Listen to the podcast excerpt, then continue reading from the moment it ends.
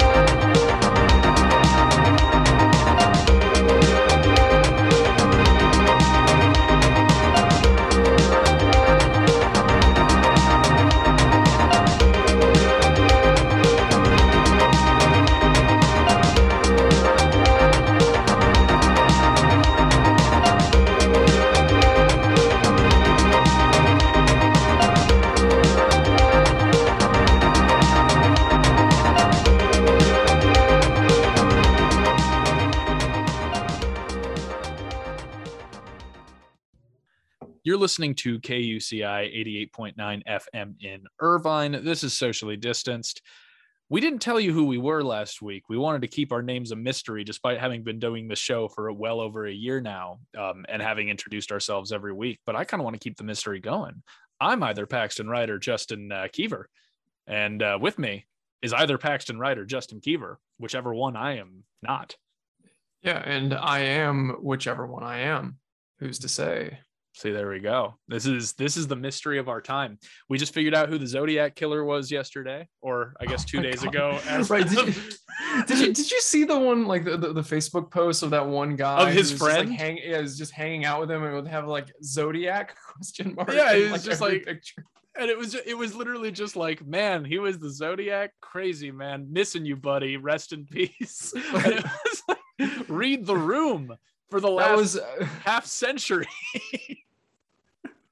Oh wow. And, and like people keep like bringing like finding like posts that were apparently in that guy's name. I don't know if they're real.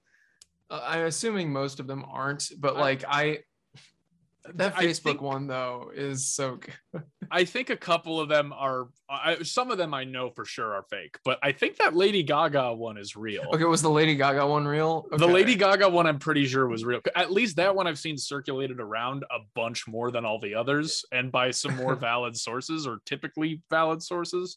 Um, Okay. So I'm pretty sure the Zodiac killer was a Lady Gaga stan.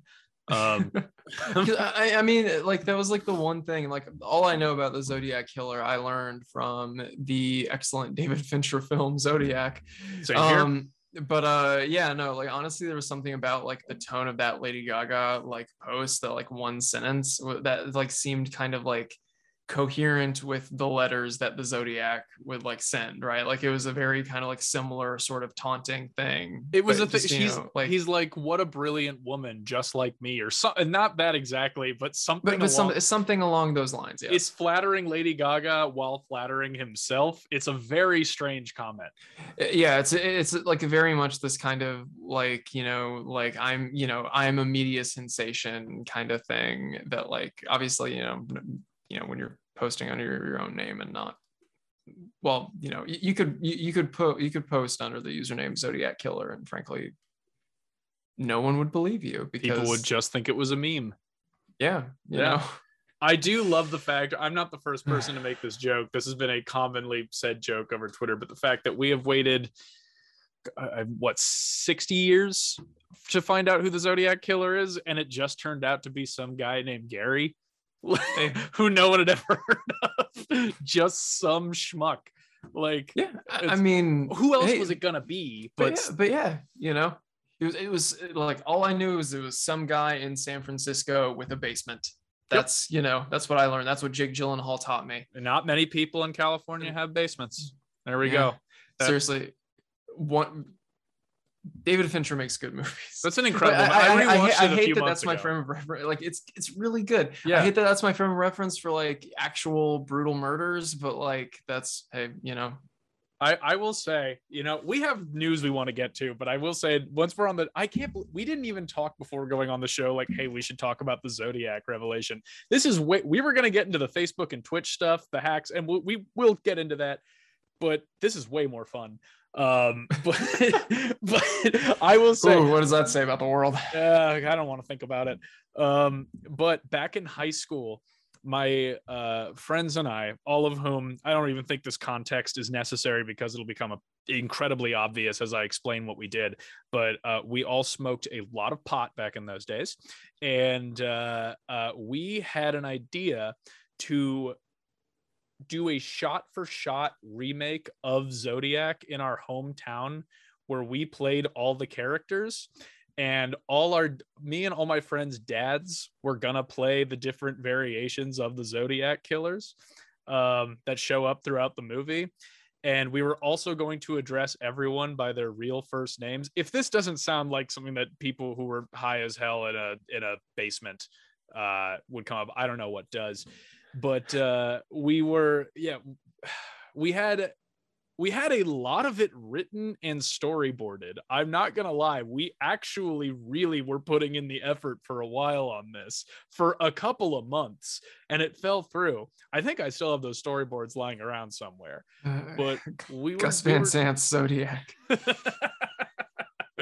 we were we, I mean we were fully committed. We were just going to shoot it in our hometown it was uh it was going to be a whole thing. We had done some location scouting. We were ready for this. And then we realized oh zodiac is a two hour and 40 minute movie. This i don't know about this but it was fun while it lasted.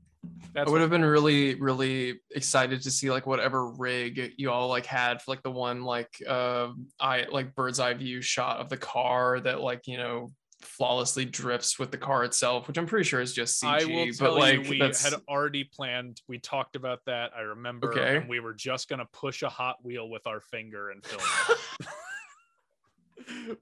oh, that's brilliant. Yeah, that oh, that's really good. That's really visible good. hand too. We weren't gonna like pull it on a string. It was just a full on hand pushing yeah. a Hot Wheel. That was gonna be the move.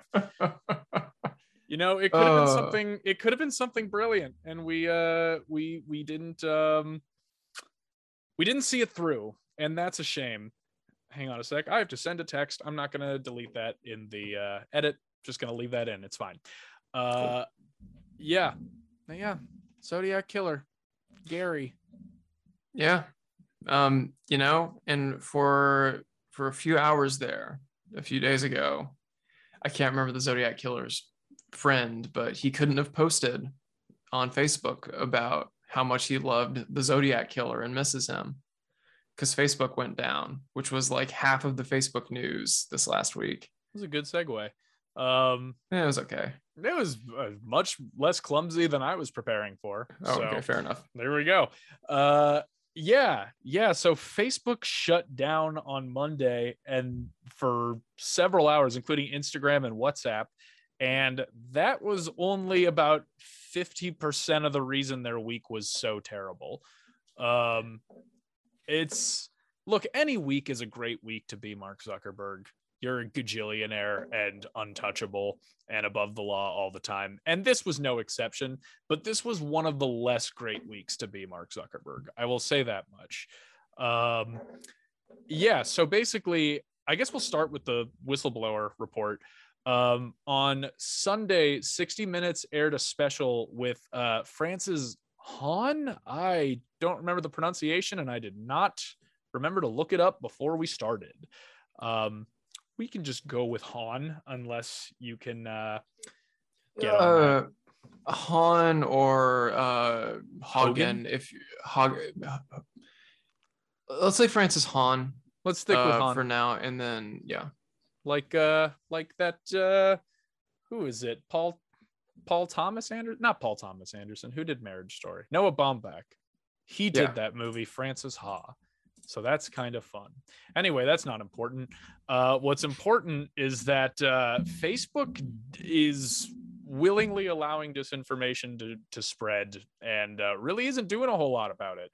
Uh, so basically, Frances Hahn was a Facebook employee um she had and she had for the bulk of oh go ahead Oh, uh, Frances Haugen is how you Haugen. pronounce the name. There Yeah. we go. That's right. Anyway. That's right. Nailed it. Sorry. So so now we can say it right for the rest of the episode. Anyway, proceed. There we go. Because you know, I, I don't want to insult our loyal listener, Frances Haugen. Um, you know, I don't. This will get back to her if it if uh if uh she finds out. Um, but uh yeah. So basically, she had over the last several months compiled was i believe i want to say 10,000 pages worth of incriminating documents on facebook and their practices. Um, the sort of majority of which she was uh, she was focusing on was facebook's i mean stuff we all knew. It's kind of like the edward snowden leak almost 10 years ago where it's like we all knew this was happening but then to hear it blatantly told to us is just like whoa it's jarring. Where basically facebook has been more concerned with their bottom line than the uh, sanctity of sus- the mental health of individuals and society on a whole. Um, thus uh, uh, uh, there are documents revealing that uh, they were well aware of the negative effects that apps like instagram have on particularly young people, um, particularly young girls uh, who already deal enough with uh, uh, plenty of body shaming in their day to day lives, uh, be it directly or indirectly toward them. Uh, no, no efforts whatsoever to try and mitigate that. And then, even more so, uh, uh, Facebook's completely blatant disregard for combating disinformation. Uh, disinformation, which led to things like the January 6th insurrection. Um, and uh, yeah, we are seeing exactly like firsthand uh, physical documents, actual proof of a company fully admitting to prioritizing uh, profit over people. Again, we all knew it was happening but then just to see it fully bold-faced accepted and with it with a shrug of a response from the people doing it is very cold and concerning. Yeah um it, it- yeah i mean it is kind of thing right? It's just sort of uh like really like the story like hon- honestly like the story didn't really reach me until like right before we started recording this. And yeah it's very much one of those stories where you go yep that's this is just a thing that happens in the world but it's always it's always like but yeah there is something weirdly meaningful about the confirmation right like the kind of like there's always this vague sense of like this is how these things like how uh, social media companies like Facebook operate, and this is what they do. This is the effect they have, and there's a and no and when they say things like oh you know like oh we we're doing what we can to combat like uh qanon or whatever or you know like we're doing what we can to kind of combat uh the uh yeah the proliferation of uh you know um like racial hatred uh you know on facebook. Uh i think there's always a sense of like well but are you? You know and and like it's always this kind of you know it always feels like lip service and now we know and basically it seems like the the main content of uh you know of this uh this leak so to speak is that it is lip service that you know it's it's pr moves and they don't actually care which we I- all i think probably knew. And it's just like it's about that confirmation right? It's about think- it's the confirmation of like you know like our sense of how the world works actually being like empirically evident. Yeah Anyway. exa- exactly exactly. Uh, which again is sort of why i think it parallels the snowden uh, uh, whistleblowing uh, very aptly. Uh, and i think one of the things that is um, a testament to this as well though it isn't quite under the same realm of disinformation but a true apathy for people's well-being on their platforms is the fact that hey if you want to murder someone film it and put it online you don't have to go to the the deepest dankest darkest webs. You just go to facebook that stuff will stay up there for days. Like that's it's the amount of murder and assault and abuse content that is just actively on facebook at all times and stays up for a while is staggering. And that i think doesn't read i don't know i don't know what that tells us exactly but it does tell us that they aren't taking combating this kind of thing any kind of toxicity on their platform very seriously at all. I think because uh, it drives engagement is my guess. I, I think I, I don't that the murder stuff I don't really know. That is very confusing to me. Yeah, I- I think I, I think part of it's like there's uh, I think it's like two things. So like one, you've uh, you've isolated a quote from Frances Haugen that I'll let you read in a second, but the um that I think is like uh, again uh, I think expresses a kind of uh expresses Facebook's sort of uh motive, let's say, in a way that like is relatively clear and I think pretty consistent with uh you know what we under like what like we collectively kind of understand about capitalism right now. As for them like I, I will be sympathetic not to facebook but to well i don't know i guess to facebook for a second about like the murder stuff and like all of like the violent content in that like uh automated content moderation is tricky and you know like like uh, uh youtube and like it's tricky. It involves um i know that like it involves like some kind of like actual sort of like human labor. And uh, I there have been like testimonials from people that have done kind of like the the labor of like you know censoring content and basically just having to like watch like hours and hours and hours of like recorded real violence and like that. So there's a kind of like yeah like and that's a deeply traumatic experience. Now that said Oh, i don't yeah. know what this I- i'm not saying that like you know it should like so you know we shouldn't take the stuff down because it like harms like because like you know there are people who are the people who are being paid to like watch it and take it down like are experiencing like you know are having a bad time. Um it's just that like there's a kind of um you know like like youtube for example is like very quick on uh you know it's very quick on kind of like automated content checks and that presents its own kind of problems. And i think that um there is a of course you could get into like the the kind of uh the ethos like the the respective ethoses of the uh the two websites and talk about how youtube is the sort of has become this kind of like uh semi uh like you know uh uh semi professional uh kind of uh content creation hub whereas facebook is still like you know more of a kind of immediate social media type thing. So like having these kind of like you know strict kind of like automated checks uh and you know like youtube's automated checks are primarily for uh you know for copyrighted content um though they also you know like uh uh they also se- seem to have like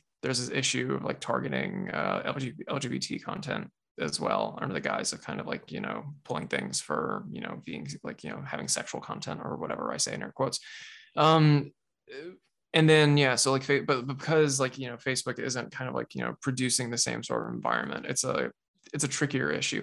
That said still bad and they still you know like things about like hey instagram is bad for your mental health and like you know produces these sort of like impossible you know images of beauty. Um you know facebook being a hub for like uh yeah you know for people who hate people of color to kind of you know create groups and like you know start uh you know start a violent um you know marches or whatever like that. Yeah that, like that's all like they know that and all they and what is evident is that they rather than trying to do anything to combat that they are basically going like okay we need to make moves that we uh, appear to be combating it until it falls out of the, the zeitgeist and then yeah and then we can just move on Exactly. and that's that's yeah and that's what they're trying to do And and, there's a reason is- for that given and that is partly something they confess too. There's actually another quote here um, from the 60 Minutes interview is uh, Hagen, right? Hagen, Yes. Hagen. Frances Hagen uh, did say in the interview too. Uh, so, or it wasn't a direct quote from her, but it's a one study she found from this year says, "quote We estimate that we may action as little as three to five percent of hate, about uh, six tenths of one percent of VNI." uh, violence and incitement on Facebook, despite being the best in the world at it. So, a full outright confession that next to nothing has been done. Uh, and I think one thing that she said too that was particularly interesting, a quote that we were referring to a minute ago, is that she does actually reveal a lot of internals too from people at Facebook who are actively complaining to their superiors that, hey, we're not doing enough to combat disinformation. This was in the wake of the January 6th riot um, there's a transcript of a conversation wherein employees are calling out their leadership for this very thing and and uh, uh, expressing outrage that they're being met with this level of apathy. And i think she creates a, a direct quote from hagen that i think does uh, lay it all out on the table is that she says it's one of these unfortunate consequences, right? No one at Facebook is malevolent, but the incentives are misaligned, right? Like Facebook makes more money when you consume more content. People uh, people enjoy engaging with things that elicit an emotional reaction, and the more anger that they get exposed to, the more they interact and the more they consume. And I think you see that too. There's also it's also interesting that you see less of that kind of thing, at least as far as I can tell, on Instagram. Instagram doesn't have that doesn't have the same degree of disinformation. They have a lot more flagging and watermarks on their platform. Uh, a lot more content gets taken down there. And I think a part of it is a part of the, uh, uh, this is speculation. This is not anything that is evidenced in this segment. But I think a part of it is about who their user base is. Instagram has a much wider net of who is using the platform. Um, it is far more all inclusive. Young people are using Instagram uh, liberals, progressives, conservatives, far right, everyone is on Instagram for the most part. Eh, for the most part, that, that's that's watering it down, but you know what I mean. Facebook, you see a big decrease in in uh, in youth. You see a big decrease in a lot of circles. You see primarily older Americans, Gen X, baby boomer, and upwards using that platform. And you see, I think, a bigger proportion. Again, I can't emphasize enough pure speculation, but I think you see a bigger proportion of that user base who are more inclined to spread that kind of disinformation and Facebook groups, private groups, and that kind of thing that allow them to do it more freely. Yeah. Um, I, like to be honest, I don't really, you know, I don't know as much about like Facebook's kind of like internals in terms of like how it makes its money. I don't know as much as I would like to know. Um, this is all anecdotal mm, and speculation. Yeah, I would I would also say that like you know I think something that's really crucial, at least about like the way like kind of contemporary um uh contemporary kind of like online I don't know like right wing grouping kind of happens. Uh well but i mean well you need the capacity for community right? I mean like the big thing with like qanon which was big on facebook for a while until they very publicly you know said like hey we're deleting the qanon uh people uh, groups or whatever. Um, like a big part of that was the capacity for community and this sort of uh, like the joint, like a big like QAnon. Its power was in the fact that it was basically collectively written fan fiction, and that is like a there's a sort of a a cooperative kind of uh, participation that I think something like Instagram doesn't really allow. Like Instagram kind of like distills down in its form, you know, like it's the scroll, right? It's it's very Twittery in that way um but uh you know while still but like while being primarily an image based kind of format and like while there are like comment threads and stuff i believe on uh, instagram posts i haven't had an instagram for like four years um so i'm uh, but yeah, like there's a, I think there are differences in the kind of uh, in the form uh, of the two sites as well as the uh, user base. Um, but uh, but yeah, like the but the quote that you uh, pointed out from Haugen, um, I, I think yeah, just like you know, it expresses the you know like like that's the critique of capitalism right? Like that's sort of the thing is like it is that profit motive like the, the profit motive which is the thing that that is the engine of or you know like not to get not uh, marxists may like you know have a go at me here but like i'm not trying to like you know say anything definitive but like the, like one of the core engines of capitalism is profit motive. It is the idea of you want to make money um, it is it is the profit motive is a thing that you know that drives human interaction. And uh that uh yeah and, and, like the the critique and like the critique is that like the pr- profit motive is misaligned with uh basically the embetterment of human life and uh, facebook is just one example of that really. Uh, you know like it is like hey you know we make money when you stay engaged. And you stay engaged when you uh, you know you, you stay engaged when you encounter content that speaks to you that kind of like drags you further down that keeps you you know content that keeps you engaged in the the, the social form of the webs of like the, the website right? And so yeah and that's but so it doesn't actually so like the actual the, the content of the content you know facebook's completely neutral on because it doesn't matter because what matters to them is the thing that matters to every company which is making money and that's the whole critique Mhm. and so yeah like that's you know and a full Uh, admission of it from Facebook themselves. I mean, in in Yeah. these documents, yeah, it- it's yeah yeah no these, these companies know what they're doing like Yeah. they're not dumb like they they know like what's on their site and they don't care because it's about you know media like yeah it's about like you know in uh, intervening in uh you know intervening in the culture intervening in the, the sort of like the, the social their their social kind of standing to the extent that they're still you know like able to function as uh, as, as a profit making engine. And that's all you know like it's like that's the thing and it's like the, the, like this is the most predictable story of all time but like the horror is just like oh yeah no like this is the you know it's the empirical proof of that thing that we all already knew everything that yeah we had been talking about for years now has just simply been confirmed. Yeah. Um, and that is a depressing reality.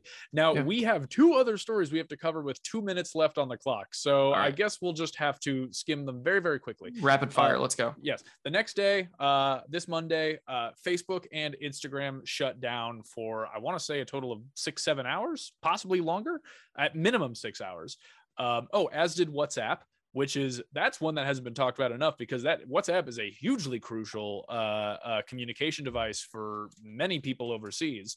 Um, which is uh, that story has really kind of been less focused on because it's not a Yeah. domestic issue, but it's a huge deal regardless Yep. these platforms all shut down for a uh, whopping amount of time the day after this whistleblower leak that looks really bad that is a bad look for facebook and it really might be that the offices of facebook uh, looks like the ending of goodfellas where stuff's getting flushed down the toilets and people are panicking uh, very very possible uh, that being said there has been some pretty interesting evidence to point to the fact that this is just a horrible horrible coincidence and that's not just evidence presented by Facebook, because obviously that's not worth taking at any sort of value.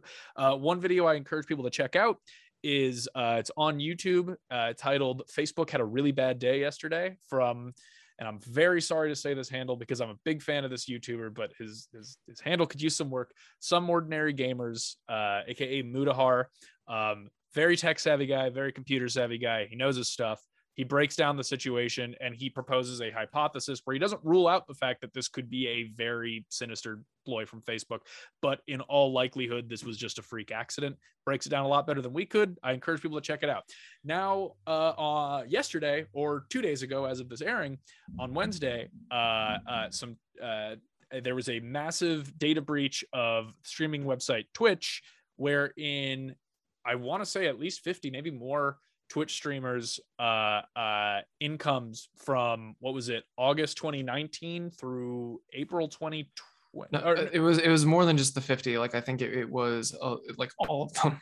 Yeah was it all Um, of them? I think i think and the thing was like the thing that kind of like that people really noticed was the the lists of like the people who made the most. And um yeah and uh, like to basically because we're running out of time to keep it short so yeah like the source code leaked and like incomes leaked uh anyway so we're gonna break down the source code in 30 seconds. Just kidding. Turns out the top twitch streamers make a lot of money. Who would have thunk um you, you know like that's another one of those like like looking at the number it's sort of uh it feels bad. Like it, it just kind of i don't know. Like i'm uh i i i don't like uh like i think a big part of like what uh makes people feel bad like using instagram has to do with the idea of micro celebrity and the idea of kind of like i, think there's something very weird about the generally like being online and the twitch is sort of uh you know well uh, well i mean following the following the format that porn laid out before it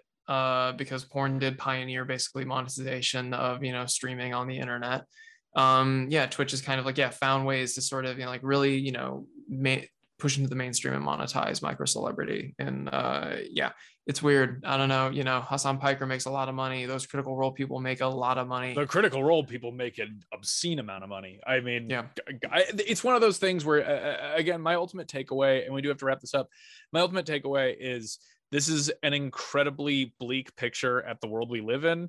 Um I, I, but the people who I think are trying to blame Twitch streamers on this, people who are trying to blame people like Critical Role, and particularly Hasan Piker, who's getting the brunt of it, being that he is a leftist streamer um, Yeah. who posts who who makes leftist political content. Um, he's he's really bared the brunt of it, uh, I think, in terms of vitriol. But at the end of the day, we still, I, I mean, I hate to say it, we live in a society, and uh, see, that's that's that's the thing. We do live in a society, but like, but but to be honest, you know, in, in terms of like whatever, I don't watch Hasan Piker, but also here's the thing, you know, like a good Marxist analysis takes takes into account the fact that you know, like we are products of our conditions, and here's the thing, like we live in the world of profit motive, baby, and like that, you know, no matter what your convictions, that affects you. Yeah, exactly. Um, excuse me. Bernie Sanders owns three homes. Yeah, and you know, I'm not gonna lie, he probably it is a it's little not, weird. It's not great. it's optics. a little weird. It's you not know? great optics. Uh, you know. Uh, look. And now that Look. he's not running for president again, we can admit that. Yeah. you know. Look. Hey. Hey. No matter no matter my ideals, if I got invited to the Met Gala, I would go. I'll say that. I would probably be a little more tactful uh in terms of my PR about what I would wear to the Met Gala. Um neither here nor there. Anyway, we're going to take a quick break and uh we will be back to talk about something well, we're going to talk about something way less relevant. I think we're, we'll be back. We'll have some fun. Yeah, exactly.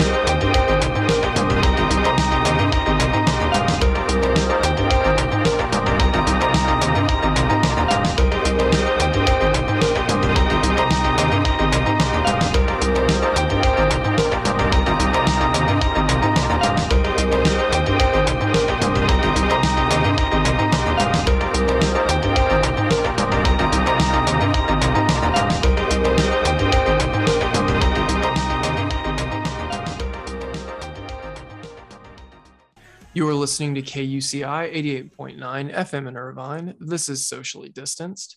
Uh, I am either Paxton Wright or Justin Kiever, and with me is either Justin Kiever or Paxton Wright. Hello, Justin Kiever or Paxton Wright. How you doing, Justin Kiever, Paxton, Wright? Anyway, this is the bit we're doing where we don't say which one we are. Uh, God, you know, we've gotten real- I've already gotten so much more disenchanted with this bit just in the last half hour. yeah. Y- anyway, um, anyway, this is socially distanced. We're the Doesn't two voices of socially you. distanced. Yeah, no. um uh, it's a good thing there's not an archive of the show where oh you God, know can you imagine? hey, check out the check out the uh, check out the socially distanced podcast on Apple Music and Spotify at KUCI colon socially distanced. uh, you know it's also it's also it's also good that there's not an archive of the show um you know that definitely isn't at the url that you just listed because hey guess what we're talking about in feast of the Weast this week we're talking about hitman Yes, we are. Yes, we are. And we've never discussed say- it before Yeah, it was a show, a game we have never once uh, discussed on this uh, on our show, and it's almost fifty episode run. Yeah. Um, yeah. No, I've, I've been playing a lot of Hitman. Uh, what I will say also, one thing, uh, for our for our regular listeners, uh, one thing we did not acknowledge in this episode that we should mention, um, we did say last week that we were going to watch M Night Shyamalan's Old, and we were going to uh, do a sort of uh, retrospective on it, or a I guess a, uh first impressions uh, episode. Our plan, let me be clear, our plan was for me to drive down to Irvine tonight from Los Angeles, go to Justin's place. Uh, criminy, I just said the names. Oh well, you got us, oh folks. uh, no you're you're going to either your place or mine who can excuse say me excuse me Yeah. yes i'm going to Come one on. of our two places uh whoever's it may be um and we were going to watch uh m night Shyamalan's old Uh, and we were going to immediately afterwards record our first ever in person episode uh, right afterwards with our first impressions. Uh, problem is, I probably don't, but I might have COVID. Um, I have been in close contact with someone in the last few days uh, who turns out to be have tested positive. Um, so that ain't great. Uh, I tested negative earlier today. However, I will be getting another test tomorrow, or you know, t- uh, today. Technically, it doesn't matter. I I will be getting a test soon just to reconfirm. I feel fine, but for the sake of taking precautions, we decided to postpone the old episode, and we've decided to make it a Halloween episode uh, because old is scary. Gulp. Um, but, but uh, we will be Good, talk- good goofy impression there. Thank you, thank you. I Yeah. tried. Uh, but yes, we will. We will be return. The beach makes you old. Uh, I got crow's feet, Mickey. Um, that's my goofy. Uh. I don't know how it is, but it's fine. Uh, yes, but we will be doing. We will be doing old, but we will be returning to it at a more seasonally appropriate time. Uh, so stay tuned for that. But today we're talking about Hitman, a game we've already talked about the show. The reason being, when we last talked about it, I'd never played Hitman before. Now, uh, I have been playing nothing but Hitman for almost two months um, because I am uh, ravenously obsessed with this franchise. Um, so I have a lot to say on it now. So yeah, Justin, you want to talk about Hitman? Yes, I do. Cool. I said your name again. you know what? It's actually a gaslighting tactic because I might be lying. You never know. That's uh, uh anyway, I can't I hate this. You're Justin. I'm I'll- Paxton. Whatever. I, I, if if you have any e- email emails go to Paxton, not me. Anyway, so um Hitman, it's good, right? it, Hitman is incredible, Justin. Uh, I've only played the new uh, trilogy uh, that started in 2016. Um, but like I said, it's pretty much the only game I play anymore, which is not good given that we do a weekly show about new games we've been playing. But I cannot, I cannot pull myself away from it. It, you, you know, we did talk about this on the last episode about Hitman. I told you that I have, I've always assumed for years and years and years that Hitman was the exact kind of game for me. I watched footage of it. I I knew exactly how it operated, and I thought, oh, this looks like a game that was made for me. I like stealth. I like big open worlds. I like uh, an exploration. Um, I like this concept of hiding in plain sight. I like the just general exotic locale sort of aesthetics of like things like James Bond and, Jason Bourne, et cetera, et cetera. This is exactly my thing. And for some reason, despite my telling this to so many people, the response I was always met with was, I don't think you'd be into it. And I've uh, from countless people. And now all I can wonder is, what the hell kind of impression did I give off? This is exactly what I wanted to play. What I want to I want to say for the record, I did tell you to play Hitman, right? Like I was not one the- of the people saying You Okay. did, and you're the reason I was like, okay, I got one. This is the first thumbs up I've been given, so I guess, I guess maybe it might be for me. And yeah, you were right. I don't know what this. Again, I don't know what kind of impression I've given off. I love Metal, Metal Gear Solid. I really like Splinter Cell. I like stealth. I even every time I play Uncharted, attempt to go stealthy until it doesn't work four seconds later.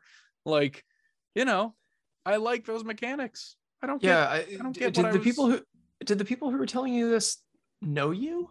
Uh, one of them is my best friend, who I've been playing video games with since sixth grade. Huh. I really don't know where he got this I- impression. yeah, that's that's baffling. Um, yeah, Hitman's really good. Like Yeah. that new trilogy is really good. It like uh, I, I'm- have thoughts on it vis-a-vis like uh, we can bring back the immersive sim conversation, so I can talk about Deathloop for the third week in a row somehow. Let's do it, baby. Let's go. But um, but yeah, no. Tell me, yes, tell me like how, how has Hitman grabbed you? Tell me about it. Uh, so really, I think the thing that has struck me the most about Hitman is people always talk about games being a you know it's a very sort of played out it's played out terminology at this point. We've been saying this since grand theft auto was causing controversy 20 years ago. But games serve oftentimes as an outlet for like some kind of power fantasy. And i think hitman plays on that in a really interesting way in that you are hiding in plain sight. You are blending in with the crowd. You are a face among a sea of faces and yet you are up to something that no one else knows and if you play perfectly no one finds out. Um, this is already sounding like a manifesto and i want to i want to tell our listeners i i uh, i bring nothing but peace and love to the world around me but i like that there is a because there's a kind of power fantasy that something like doom 2016 or doom eternal gives you which is balls to the wall run in punch horrifying demons in the face and break their Yeah, heads off while like less interesting Meshuggah plays. Yes. Yeah, Um, exactly. Yeah. and it So, is. but- oh go ahead Oh, no, I was gonna say, yeah, but Hitman, but Hitman is not that kind of thing. Like it's a different sort of like it's a power fantasy, but a different kind of vibe. Exactly. It's a power fantasy where you can, if you're not careful, easily get overpowered. It's a power fantasy where you need to be, it requires strategy. And I mean, not not to say that Doom Eternal doesn't require strategy, because it requires a lot of strategy. That game's hard, but uh, but like in a very different way. You don't feel uh, granted, you can play Hitman in a run and gun sense. You can do it. And for some people, it's really fun. I'm not into playing it that way, but some people are into it. Um, but to me the the game operates at at its best when you're trying to be as quiet as possible and you can fulfill this role as agent 47 too in a really interesting way i you can sort of despite the fact that agent 47 is a sort of blank slate of a character um who who is assigned to go in and kill people who's assigned to go in and kill specific targets.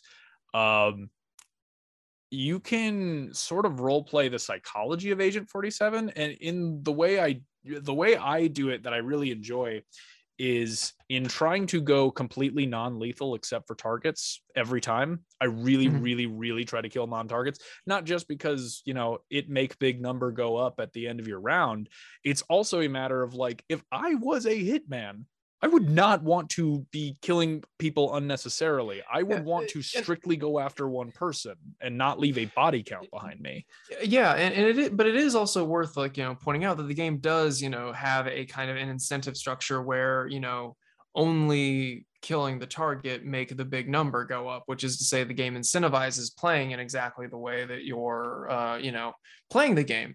And i think that's good and i think that's you know pretty much always been the hitman ethos with maybe the exception of uh absolution that 2012 like a more shootery one but um but yeah no like that's i think that's the thing is like that incentive structure is actually i think is saying something about 47's character Yeah. and that's the thing is like i actually even though like the story is like you know a little goofy i i like the characters in the in the new hitman trilogy like i think like you know for like the archetypes they represent like the game doesn't necessarily do something interesting with them but it makes them likable and It's that in and of itself yeah. is a feat Yes, that is a great point because for some reason, despite the fact that I practically slept through that game's cutscenes, despite the fact that the narrative did not grip me whatsoever, I was still invested in these characters and their relationships. And I love Hitman's th- Hitman 3's ending between uh, Agent 47 and um, why am I blanking on her name all of a sudden? Diana?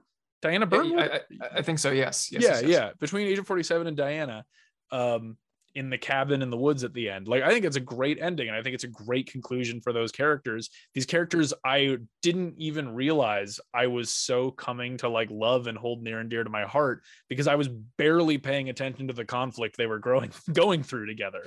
But in their dialogue interactions, particularly in game, you Mhm. there is and and is particularly in the way that their relationship develops in the latter half of three um it, they become compelling they become compelling and i think as you said in part because you are so immersed in who agent 47 is and you share his agency and you share his his uh i mean your brain is his brain and you get weirdly roped into this character in a way that feels un it feels very natural despite the fact that like it's so subtle at least for me. Again it's so weird because uh, narrative is such an important thing in games for me. My favorite games pretty much all have great narratives across the board or at least very admirably ambitious narratives.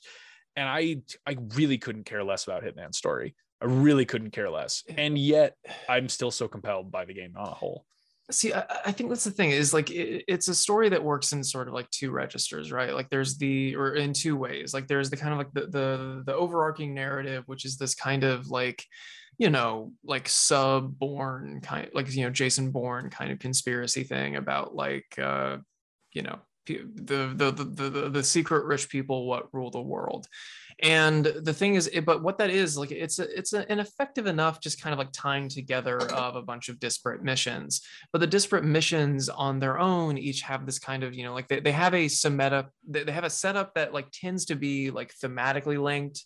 Like there's a kind of you know like you are always you're pretty much always going after like the rich and the powerful and like you know some kind of power broker and what a lot of these um or some kind of significant figure and what the like the levels do is they sort of they enter you into a scenario that is reflective of like that person who you're like your target's relationship to the world and the way that like they're they are a kind of like refraction of power in the world so by by that like for example like there's the the mission in the first game in uh, morocco or something like that where like you're yeah. sent to basically kill like a like a banker or something who is like fun who is like a like who's like backing a coup and you're more or less there as like you know there's a protest against the coup i think or something like that.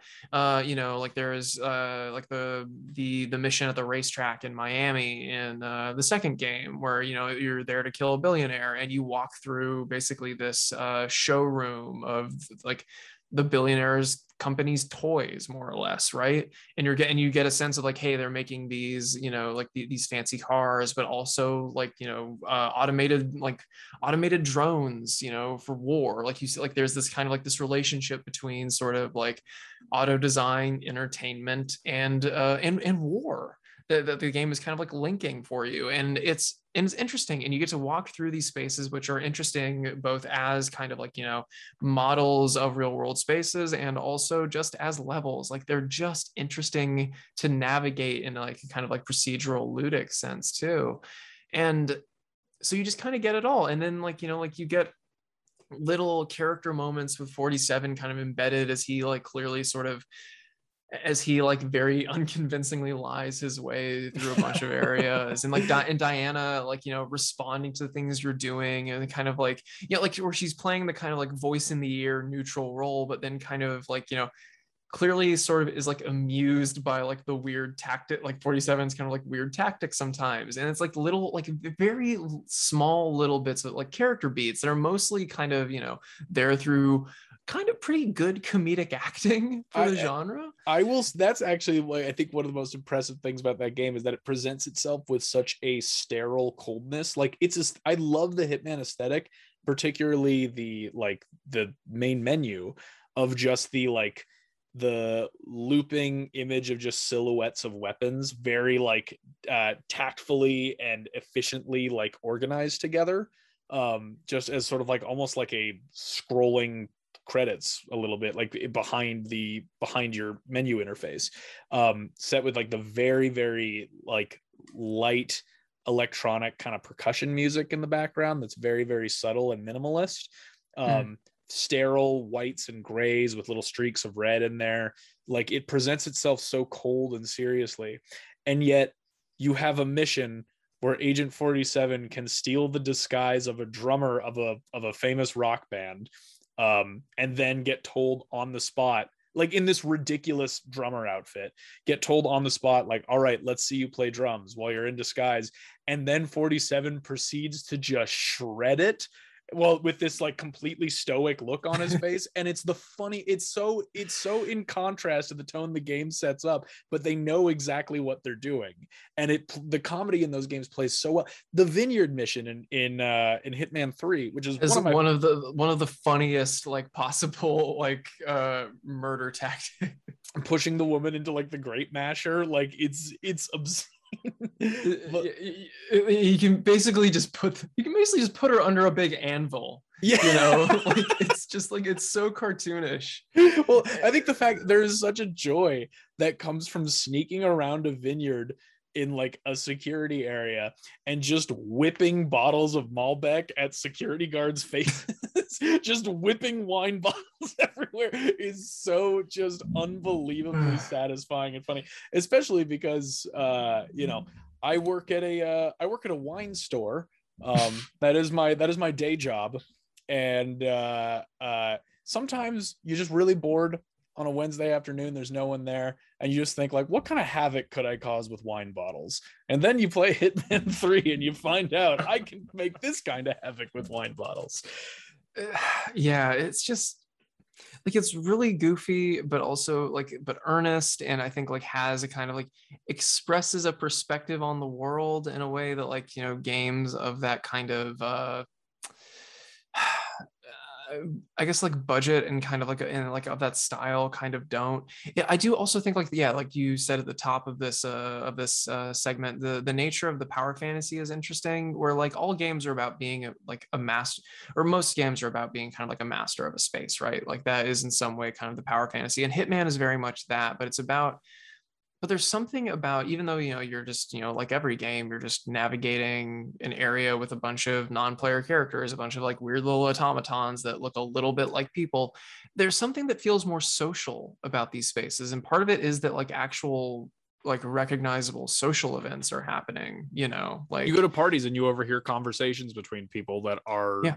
not just like relevant to the plot and the characters there, which some of those conversations are, but a lot of them are just con- like the I think one of the best examples is the Ark Society at the end of uh, Hitman 2 where you Yeah. go to like the secret island of like the ultra wealthy and powerful and elite and it's a society that is basically built on it's a society of the uh wherein the elite can congregate and prepare for the collapse of modern civilization Mhm. um and you are basically walking through and so many of these conversations you hear are very cynical actually kind of tying into what we were talking about with facebook earlier. You are hearing this perspective firsthand of people talking about profit over prosperity like at the end of the and there's like one conversation that i think is really interesting where it's like um there's a there's uh, these two people you over here and there's a woman and they're talking about like so how do you think it's all going to go down? Like how do you think this is ultimately going to collapse? Is it going to be disinformation uh creating vitriol? Is it going to be climate change? Blah blah blah. And this woman's like it's definitely going to be climate change. Like she's like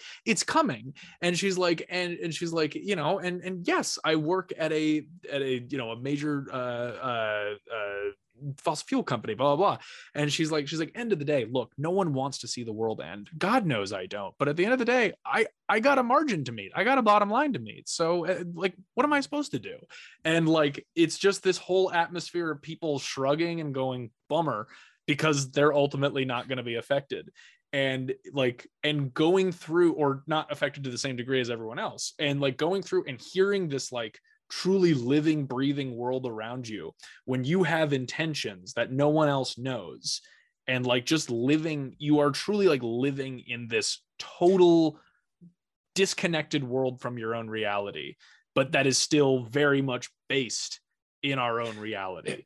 Uh, yeah like it's a it's a game about putting you in a space where you don't belong. And like the, like i think like one of the fundamental fantasies is having having absolute confidence in that scenario like being able to step into like a crazy club in berlin and just go like i'm just going to patrol this floor and like i like the like the sense of like the, the ability to integrate into That's a, a- space That's a great point. Yeah, because I think of. I'm sorry to interrupt, but like I think of any one of those. It just because you got me thinking. I've never really considered that before. But you walk into an environment. If I were to walk into a crazy nightclub in Berlin, I couldn't own the space. I'd be really uncomfortable and like, ah, do I need to have? Should I have put more mesh on? I don't. Uh, like, like. But 47 just immediately walks in with full confidence and knows exactly how to blend in at any given time. And that in itself is a little bit of like almost a social power fantasy, a little bit.